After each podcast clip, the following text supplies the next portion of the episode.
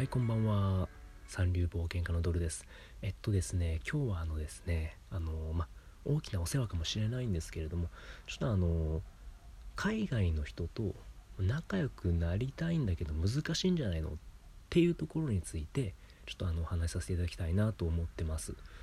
えっとですねあの海外の人と仲良くなるのって、まあ、ちょっと申し訳ないですけど英語はある程度喋る前提で話させていただくんですけどこれってあの難しい話題問題なんですよね。このまあこのトピックってちょっと難しくて。ただまあちょっと一般的に、ま言われてるというか、まパリピとかじゃないといけないんじゃないの？って。積極的な人じゃないと難しいんじゃないの？って。言われてると思うんですけどこれはパリピである必要はないんです。それはないです。そんな僕も全然パリピじゃないですしまああのまあ確かにパリピの方がやっぱり彼ら積極的に話しかけれるので有利ではあります。もちろんそれは日本人に対してもそうですしやっぱり話しかける人の方がチャンスは多いんでね仲良くなれる。でましてやそのヨーロピアンなんかはもう特にヨーロピアンなんかはパリピ多いんでうんパリピ多いです。あの、まあ、特にもイタリア人。あれパリピっすね。あのもう僕の友達のスペイン人言ってました。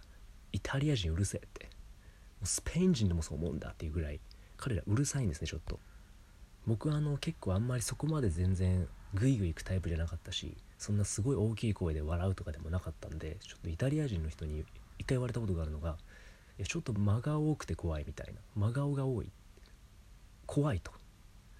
ちょイタリア人僕のこと怖かったらしいんですよ。その、まあ、確かに僕あの面白くなかったら笑わないんで彼らなんか何が面白いのか分かんないんですけど笑ってたりするんで、まあ、パリピに必要な要素なのかなと思うんですけどそのパリピだと確かに有利です。で海外の人もパリピの人が多いのでその波長が合うんでしょうね。っていうのはヨーロピアには確かに多いんですけどこれ別にパリピじゃなくてもいいです。僕あの個人的にというかまあこれ物差しとしてちょっとはっきりはしないんですけど、まあ、僕海外の人友達がまあそれなりにいるんですよ。まあもちろんね他の日本人の一般のその日本でずっと過ごしてる人たちよりは出会うことが多いんでそれはもちろんチャンスも多いんである程度友達ができるのはまあ普通なのかもしれないんですけれどもまあそれでも僕全然その社交的めっちゃ社交的でもないですし、まあ、ある程度は喋りますけどそれでも友達はできるんですよ。まあ普通なぐらい、まあ、それなりに、まあ、特にうんまあ相性っていうのがあるんですよね。これこれちょっと覚えておいてもらいたいんですけど相性っていうのがあるんですよ。そのパリピである必要ってないんですよ。これ相性っていうのがあるんです。そもそも。海外の人とも。例えば僕なんかはこれちょっとヨーロッピアになっちゃうんですけどイギリス人。これ相性合います。これ性格的なものですね。僕あの結構ブラックジョークとか皮肉とか好きだし、まあ、言うんですよ。そういうそういう冗談が好きなんですよね。ブラックジョークとか皮肉とか。で彼らもそういうタイプなのでブラックユーモアが好きなので結構僕波長あってイギリス人の友達が一番仲いいかな。いまだに連絡をずっと取ってるっていうような感じで。であの時点でドイツ人ですかね。ちょっとイギリスに近いかなっていう。ちょっと落ち着きがあるんですよ。ヨーロピアンの中では。でなんで、まあ、ドイツ人、まあ、イギリス人ドイツ人。でまあその後にフランス人ですかね。フランス人はあの波長が合うとかじゃないんですよ。彼らアニメめっちゃ好きなんですね。結構多いんですよ。アニメとか漫画好きな人。なんで日本に興味を持ってる人が多い。まあ本国とかでフランスとか旅行行くと差別されるアジア人っていうのは確かに僕も結構聞いたりするんですけどでも僕が今まで会ったフランス人はみんなちょっと鉄拳の話してとか俺鉄拳知らねえしと思いながら彼らなんか自分鉄拳知ってるんだけどこいつ日本人だからっていう理由だけでなんか自分の知識超えてほしいぐらいの感じで鉄拳について僕に聞いてくるんですよ。ドラゴンボールとかも好きですし。でまあそれぐらい海外まあフランスの人はそうですねそういうの好きで日本に興味持って話しかけてくれる人も多いですし。でまあヨーロピアンでいうとこんな感じですかね。僕の場合はですよ。僕の場合はまあイギリス人が一番仲良くなりやすいかなとかあってこれ相性なんですね。もちろんそのヨーロピアンだけじゃなくてアジア人とかにも相性っていうのがあるんですけどタイ人とかもフレンドリーな人多いですしね。インドネシア人とかまあ中国人ままあいろいろあるんですけど。で僕あの最初に申し上げた通りそんなに社交的じゃないんですね。そこまで。であの、オーストラリアシドニーにいた時に僕はあの外国人と一緒に暮らしてたんですよ。半年間ルームシェアっていうことで日本人いなかったです。あ一時期いたのかな。まあでもほぼいなかったです。で最初の2ヶ月ぐらい僕まあ、それなりに喋ってたんですけど全然友達って感じじゃないです。あなんか日本人いるわみたいな。よろしくなこれからって、まあ、みんな悪い人たちじゃなかったんですけど仲良くはそんななかったです。最初の2ヶ月ぐらい。結構長いですよ2ヶ月って。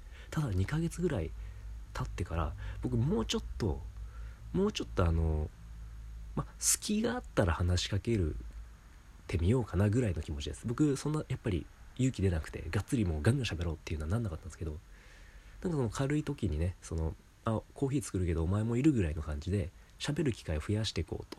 思ってまあそれはルームシェアしてるからこそできたわけなんですけどでやってたんですよ。でそしたらだんだん仲良くなって僕も喋りやすくなってでなんか最後の方だと「お前がこの部屋で一番面白い」っていうなんかあの部屋で一番面白いやつの称号くれて僕も喋るようになったんである程度その時にはもう。で今でも連絡取り合ったりとかしてますそこの人たちと。でその中で特に仲良かったのが、まあ、イギリス人、まあ、アイルランドの人もいたんですけど、まあ、イギリス領の方なんで、それもイギリス人。で、まあ、あとドイツ人とかとも仲良くなって未だに連絡を取ったり。フランスの人もいましただからさっき言った通りのなんかその相性ですよね。イギリスドイツフランスの人とは未だに仲良く連絡取ったりしてますよとか、まあ、もちろんそのタイの人韓国の人とか台湾の人とかとも未だに連絡取ってる人たちもいるんですけどね、まあ、これ相性があるんですよ。でなんでその無理やりえちょっとバカバカみたいなことしたらみんな振り向くかなみたいな。そんなんいらないんですよね。なんか大きい声出したら友達増えるかなみたいな。積極的に話しかけたらまあまあそれはいいと思うんですけどその心構えとしては。そんなあえて自分を偽って俺パーティー好きだぜみたいなウェイみたいなのを偽ってやんなくてもいいです。そんなのいらないです。自分でいたらその自分好きになってくれる人がいるんですよ。日本人と友達になる時もそうじゃないですか。まあ、みんなと仲良くなる必要なんかないんですよ。自分のままでいたらいいです。本当に。それはもう思う。もう人によっては自分探しの民だって言って本当の自分どこだって言って自分偽って海外住んでる人いますからね。いらないんですそんなの。そんなプライドいらないんです。どうぞ自分のままでいてください。はい。